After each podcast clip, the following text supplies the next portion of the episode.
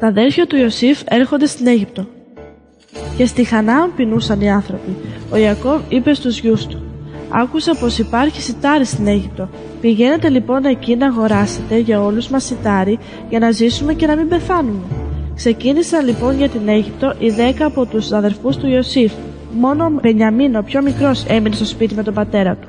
Ο Ιωσήφ είχε μεγάλη εξουσία στην Αίγυπτο. Όποιος ήθελε να αγοράσει σιτάρι έπρεπε να παρουσιαστεί σε αυτόν. Όταν τα αδέρφια του πλησίασαν, τους αναγνώρισε αμέσως. Ο ίδιος όμως δεν άφησε να καταλάβουν ποιος ήταν. Μίλησε μαζί τους Αιγυπτιακά και ο διερμηνέας του τους το μετέφραζε. Από πού ερχόσαστε, τους ρώτησε. Τα αδέρφια του Ιωσήφ δεν τον αναγνώρισαν. Το απάντησαν από τη Χαναάν για να αγοράσουμε τροφές. Ο Ιωσήφ όμως τους είπε εσείς είστε κατάσκοποι, ήρθατε να εξερευνήσετε τη χώρα για να μας επιτεθείτε. Όχι, όχι κύριε, φώναξαν. Εμείς είμαστε ειλικρινείς άνθρωποι. Είμαστε δώδεκα αδέρφια. Ο μικρότερος είναι τώρα μαζί με τον πατέρα μας και ο άλλος δεν υπάρχει πια. Ο Ιωσήφ όμως ήθελε να δοκιμάσει τα αδέρφια του. Ισχύει αυτό που σας είπα εγώ. Είσαστε κατάσκοποι, τους φώναξε. Και τους έβαλε στη φυλακή για τρεις μέρες. Την τρίτη μέρα ο Ιωσήφ τους είπε να τι θα κάνετε για να ζήσετε, γιατί εγώ φοβάμαι το Θεό. Ένας από όλους σας θα μείνει κλεισμένος στη φυλακή. Οι άλλοι εννέα να φύγετε και να πάτε σιτάρι στις πεινασμένες οικογένειές σας. Ύστερα θα μου φέρετε τον αδερφό σας τον μικρότερο. Έτσι θα φανεί αν είναι αληθινά τα λόγια σας. Τότε είπαν μεταξύ τους «Αυτή είναι η τιμωρία για ό,τι κάναμε στον Ιωσήφ. Βλέπαμε την αγωνία του όταν μας παρακαλούσε και εμείς δεν ακούγαμε Γι' αυτό μας βρήκε αυτή η στεναχώρια. Ο Ρουβίν τους είπε «Δεν σας έλεγα εγώ να μην κάνετε κακό στο παιδί. Εσείς όμως δεν ακούγατε. Να που τώρα ήρθε η ώρα της τιμωρίας». Τα αδέρφια του δεν ήξεραν ότι ο Ιωσήφ τους κατάλαβε γιατί χρησιμοποιούσε διερμηνέα. Τότε εκείνος αποσύρθηκε και έκλαψε. Έπειτα ξανάρθε και τους μίλησε. Από όλους πήρε μόνο τον Σιμεών και τον αλυσόδεσε μπροστά στα μάτια τους. Ο Ιωσήφ διέταξε να γεμίσουν τα σακιά των αδελφών του με σιτάρι, να βάλουν τα χρήματα του καθενός στο σακί του και να τους δώσουν τροφή για το δρόμο. Έτσι και τους έκαναν. Εκείνοι φόρτωσαν το σιτάρι στα γαϊδούρια τους και έφυγαν.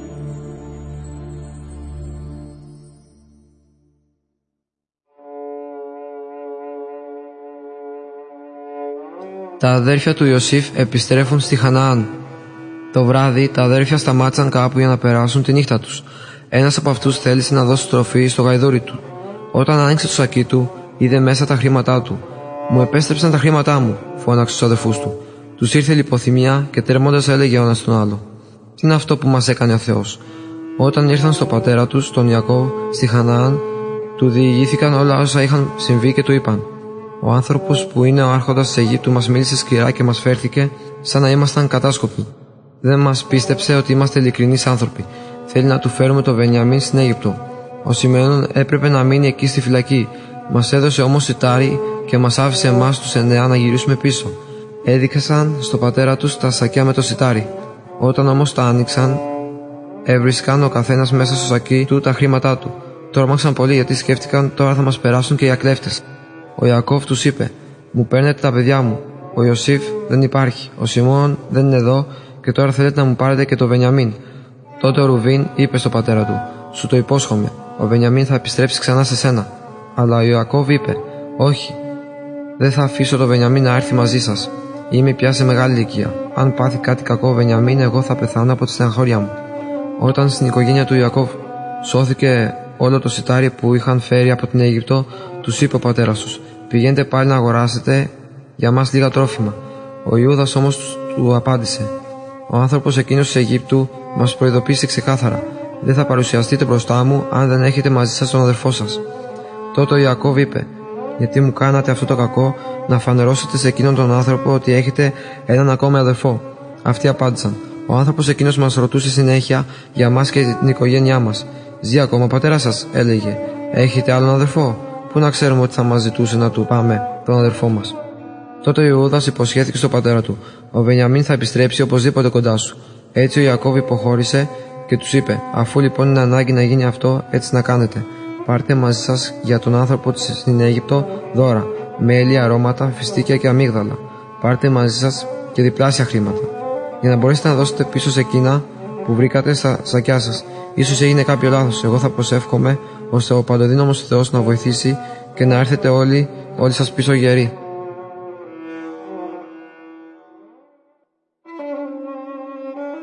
Ο Ιωσήφ υποδέχεται τους αδερφούς του.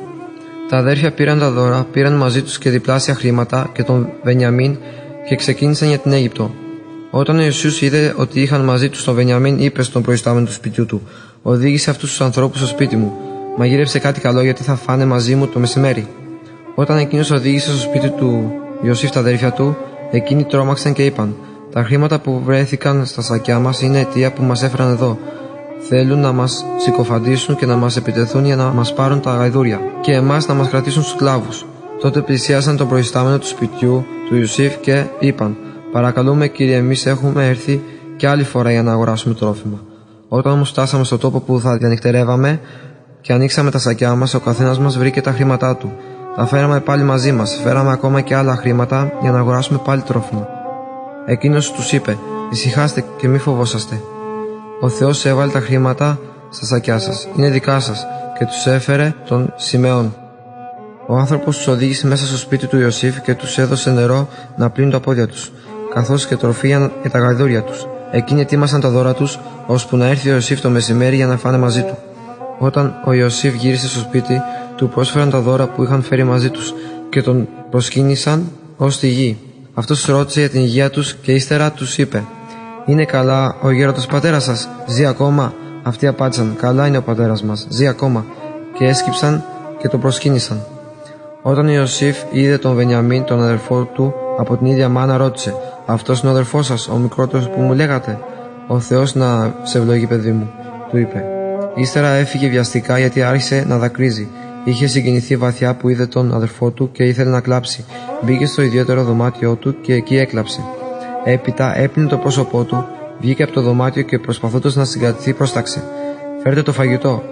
Έφαγαν και ήπιαν μαζί. Ήταν όλοι τους χαρούμενοι και κεφάτι.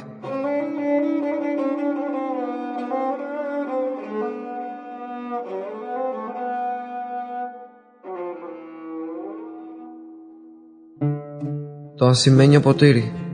Όταν τα αδέρφια έφυγαν, ο Ιησούς διέταξε τον προϊστάμενο του σπιτιού του. Γέμισε τα σακιά αυτών των ανθρώπων με τρόφιμα.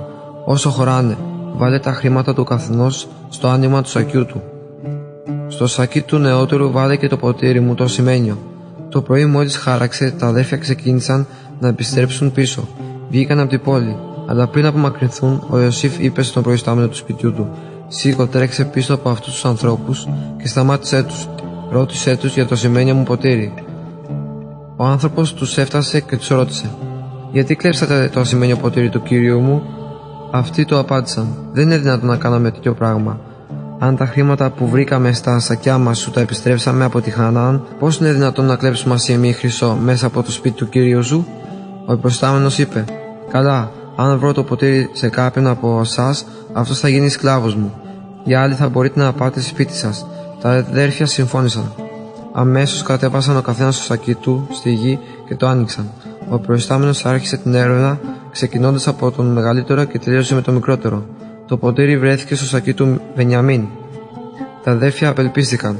Τι θα έκαναν τώρα; Φόρτωσαν καθένας το γαϊδούρι του και γύρισαν πίσω στη πόλη. Πήγαν στον Ιωσήφ και έπεσαν μπροστά του στο έδαφος. Τότε Ιωσήφ τους ρώτησε: Τι πράξη είναι αυτή που κάνατε, Δεν ξέρετε ότι ένας άνθρωπος όπως εγώ μπορεί να μαντεύει σωστά; Ο Ιούδας απάντησε: Παρακαλώ, κυρία μου, άκουσε με χωρίς να οργιστείς. Την τελευταία φορά που μας ρώτησε για τον πατέρα μας και τον αδερφό μας, μας ζήταξε να φέρουμε μαζί μας τον μικρότερο αδερφό μας. Ο γέροντας πατέρας μας δεν ήθελε να τον αφήσει. Έπρεπε να του υποσχεθούμε ότι θα του φέρουμε το Βενιαμίν οπωσδήποτε πίσω. Αν τώρα εμείς επιστρέψουμε χωρίς αυτόν, ο πατέρας μας θα πεθάνει από τη στεναχώρια του. Άφησε το Βενιαμίν να φύγει. Θα μείνω εγώ αντί για αυτόν. Εγώ θα γίνω σκλάβος σου. Πώς μπορώ να γυρίσω πίσω στον πατέρα μου χωρίς τον Βενιαμίν, καλύτερα να μην δω τη δυστυχία που θα τον βρει. Ο Ιωσήφ είδε τότε πως τα αδέρφια του δεν ήταν πια άσπλαχνα όπως παλιά.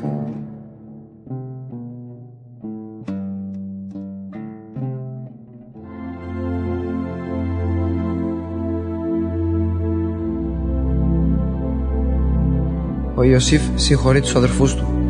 Ο Ιωσήφ δεν μπορούσε πια να συγκρατηθεί. Έστειλε όλους τους άλλους έξω από το δωμάτιο και έμεινε μόνος του με τα αδέρφια του. Τότε ξέσπασε σε ένα δυνατό κλάμα. Εγώ είμαι ο Ιωσήφ, τους είπε. Οι αδερφοί του όμως δεν μπορούσαν να το απαντήσουν και στέκονταν μπροστά του κατάπληκτοι. Πλησιάστε με λοιπόν, τους είπε. Εγώ είμαι ο Ιωσήφ, ο αδερφός σας, που τον πουλήσατε στην Αίγυπτο. Αλλά τώρα μην λυπάστε, δεν σας κρατάω κακία. Ο Θεός με έστειλε εδώ στην Αίγυπτο για να σας σώσω τη ζωή. Είναι δύο χρόνια τώρα που υπάρχει πείνα στη χώρα και θα κρατήσει για άλλα πέντε χρόνια. Είχατε κακό σκοπό με εμένα. Ο Θεός όμως είχε άλλα σχέδια. Με έκανε σύμβουλο του Φαραώ, υπεύθυνο στο ανάκτορό του και κυβερνήτη όλης της Αιγύπτου. Τώρα βιαστείτε να πάτε πίσω στο πατέρα μου και να τον φέρετε εδώ. Να πάρετε τις γυναίκες σας και τα παιδιά σας και να έρθετε όλοι στην Αίγυπτο. Εγώ θα φροντίσω για εσά. Ο Ιωσήφ δόρισε στο καθένα μια γιορτινή φορεσιά, τους έδωσε αμάξια φορτωμένα με τρόφιμα. Στο πατέρα του έστειλε δέκα γαϊδούρια φορτωμένα με δώρα. Ύστερα κατεβόδωσε τους αδερφούς του και τους είπε: Μη μαλώνετε στο δρόμο. Τα αδέρφια ήρθαν στο πατέρα τους και του είπαν: Ζει ακόμα ο Ιωσήφ και μάλιστα αυτός είναι που διοικεί όλη την Αίγυπτο. Αλλά ο Ιωακώβ δεν τους πίστευε. Του διηγήθηκαν τότε όλα όσα είχαν συμβεί. Του έδειξαν επίσης και τα δώρα που είχε στείλει ο Ιωσήφ για τον πατέρα του. Τότε ο Ιακώβ χάρηκε και είπε: Μου φτάνει που ζει ακόμα ο Ιωσήφ, το παιδί μου. Θα πάω στην Αίγυπτο να τον δω πριν πεθάνω. Ο Ιακώβ και όλη η οικογένειά του ξεκίνησαν για την Αίγυπτο. Πήραν μαζί τους όλα τους τα υπάρχοντα. Όταν άκουσε ο Ιωσήφ πως ο, ο πατέρας τους ήταν στα σύνορα της Αιγύπτου, έζεψε το αμάξι του και πήγε να τον προαπαντήσει. Μόλις τον είδε, έπεσε στο λαιμό του και έκλαιγε συνέχεια στην αγκαλιά του. Α πεθάνω τώρα, είπε ο Ιακώβ, αφού σε είδα και είσαι ακόμα ζωντανός. Ύστερα ο Ιωσήφ είπε στα αδέρφια του: Πηγαίνω να ειδοποιήσω τον Φαραώ ότι έχετε έρθει. Θα πω ότι είστε βοσκοί και ότι φέρετε τα κοπάδια σας. Έτσι σίγουρα θα μπορέσετε να μείνετε εδώ. Και ο Φαραώ επέτρεψε στην οικογένεια του Ιακώβ να κατοικήσει στην Αίγυπτο.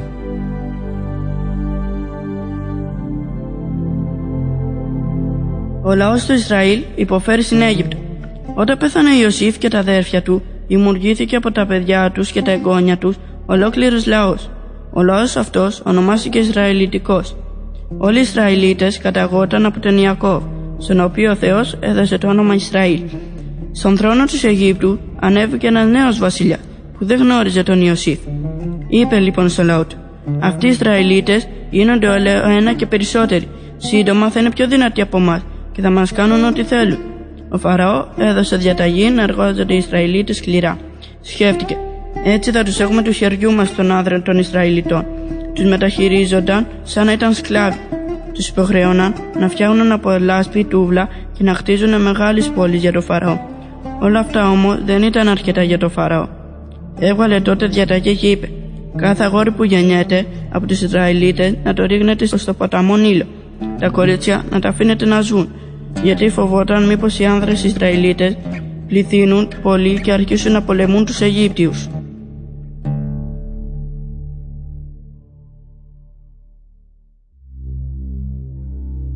Μια μητέρα σώζει το γιο της.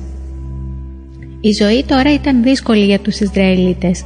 Όλους τους γονείς τους έπιανε φόβος όταν γεννιόταν ένα αγόρι. Το ίδιο αισθάνθηκε και ένα ανδρόγυνο από τους Ισραηλίτες. Είχαν και όλες ένα γιο και μια κόρη. Το γιο τον έλεγαν Ααρών και την κόρη Μαριά.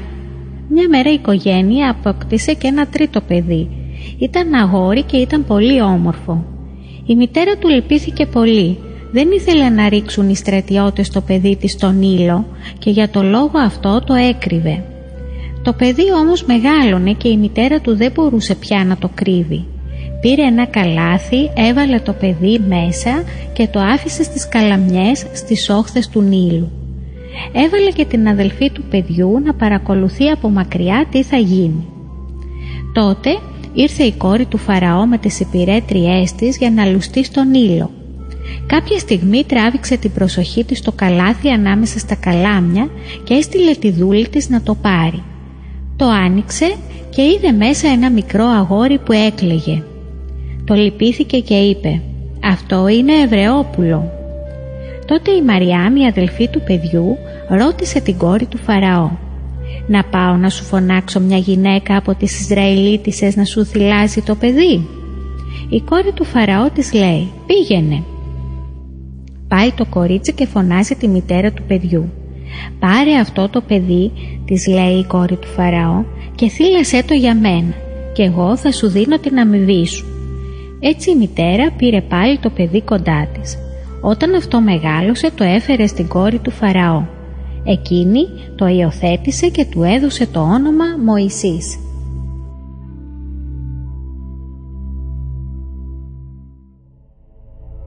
Ο Μωυσής πρέπει να φύγει. Ο Μωυσής μεγάλωσε στο παράτι και έγινε άδρας. Μια μέρα πήγε να δει τους συμπατριώτες τους, τους Ισραηλίτες. Αυτοί έπρεπε να εργάζονται σκληρά σαν σκλάβοι. Είδε τότε έναν Αιγύπτιο να χτυπάει έναν Ισραηλίτη, συμπατριώτη του. Κοίταξε τριγύρω όταν είδε πως δεν είναι κανείς, σκότωσε τον Αιγύπτιο και τον έκρυψε στην άμμο. Τώρα όμως φοβόταν για την ίδια του τη ζωή. Ο Μωυσής έφυγε από την Αίγυπτο και πήγε στη χώρα Μαδιάμ. Εκεί τον πήρε κοντά του ο Ιωθόρ. Ο Ιωθόρ ήταν ιερέας. Είχε μια κόρη που την έλεγα Επιφόρα. Ο Μωυσής και η Επιφόρα παντρεύτηκαν. Ο Μωυσής έγινε βοσκός. Έβασε τα πρόβατα του Ιωθόρ, του πεθερού του. Ο Μωυσής έμεινε πολλά χρόνια στη χώρα Μαδιά. Στο μεταξύ, ο Φαράω είχε πεθάνει. Οι Ισραηλίτες όμως ήταν ακόμα σκλάβοι. Παρακαλούσαν το Θεό να τους βοηθήσει και ο Θεός άκουσε τις προσευχές τους.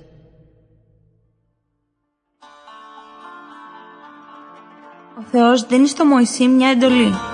Κάποια μέρα ο Μωυσής ήρθε με τα πρόβατά του στο βουνό Χορίβ. Τότε του φανερώθηκε ο Θεός μέσα σε πυρήνη φλόγα που έβγαινε από μια βάτο. Ο Μωυσής είδε πως η βάτος, ενώ είχε πάρει φωτιά και ήταν μέσα στις φλόγες, δεν γεγόταν να γίνει στάχτη. Είπε λοιπόν, ας πάω να δω αυτό το παράδοξο θέαμα. Γιατί δεν καίγεται η βάτος; Όταν ο Θεός είδε ότι ο Μωυσής πλησίαζε για να παρατηρήσει, του φώναξε μέσα από τη βάτο. «Μωυσή, Μωυσή». Αυτός απάντησε. «Ορίστε, μην πλησιάσεις εδώ», είπε ο Θεός. «Βγάλε τα σανδάλια σου από τα πόδια σου, γιατί ο τόπος όπου στέκεσαι είναι τόπος Άγιος. Εγώ είμαι ο Θεός των προγόνων σου, ο Θεός του Αβραάμ, ο Θεός του Ισαάκ, ο Θεός του Ιακώβ». Τότε ο Μωυσής σκέπασε το πρόσωπό του γιατί φοβόταν να κοιτάξει το Θεό. Ο Θεός συνέχισε Είδα τη δυστυχία του λαού μου στην Αίγυπτο και άκουσα την κραυγή τους εξαιτίας των κατεπιεστών τους. Ξέρω τα βάσανά τους. Γι' αυτό κατέβηκα να τους γλιτώσω από τους Αιγύπτιους και να τους οδηγήσω σε μια χώρα μεγάλη και έφορη. Πήγαινε στο Φαραώ και πες του να ελευθερώσει το λαό μου. Ο Μωυσής είπε στο Θεό Ποιος είμαι εγώ για να πάω στο Φαραώ και να βγάλω τους Ισραηλίτες από την Αίγυπτο; Ο Θεός του υποσχέθηκε εγώ θα είμαι μαζί σου και θα σε βοηθήσω. Αλλά ο Μωυσής είπε πάλι Καλά, εγώ θα πάω στους Ισραηλίτες και θα τους πω ότι ο Θεός των προγόνων σας με έστειλε σε εσάς. Αυτοί όμως θα με ρωτήσουν ποιο είναι το όνομά σου. Τι θα τους πω. Τότε ο Θεός απάντησε στο Μωυσή Εγώ είμαι εκείνος που είμαι. Πες στους Ισραηλίτες, εκείνος που είναι με έστειλε σε εσάς. Μετά ο Θεός είπε στο Μωυσή Ρίξε στη γη το ραβδί που κρατάς στο χέρι σου ο Μωυσής το έριξε στη γη και το ραβδί μεταμορφώθηκε σε φίδι. Ο Μωυσής φοβήθηκε και έτρεξε να φύγει. Αλλά ο Θεός του είπε «Άπλωσε το χέρι σου και πιάσω το από την ουρά». Ο Μωυσής το έπιασε και αυτό έγινε πάλι ραβδί στο χέρι του. Τότε ο Θεός είπε στο Μωυσή «Δείξε στους Ισραηλίτες αυτό το θαύμα με το ραβδί και έτσι θα σε πιστέψουν». Ο Μωυσής όμως ακόμα δίσταζε και είπε στο Θεό «Εγώ Ποτέ μέχρι σήμερα δεν ήμουν επιδέξιος ομιλητής. Είμαι βραδίγλωσσος και τραυλίζω. Κανένας δεν θα μ' ακούσει. Τότε ο Θεός του είπε «Ο αδελφός σου Ααρών θα σε βοηθήσει. Ξέρω ότι αυτός μιλάει με ευκολία. Εγώ θα είμαι μαζί σας και θα σας φανερώνω τι να κάνετε και τι να λέτε».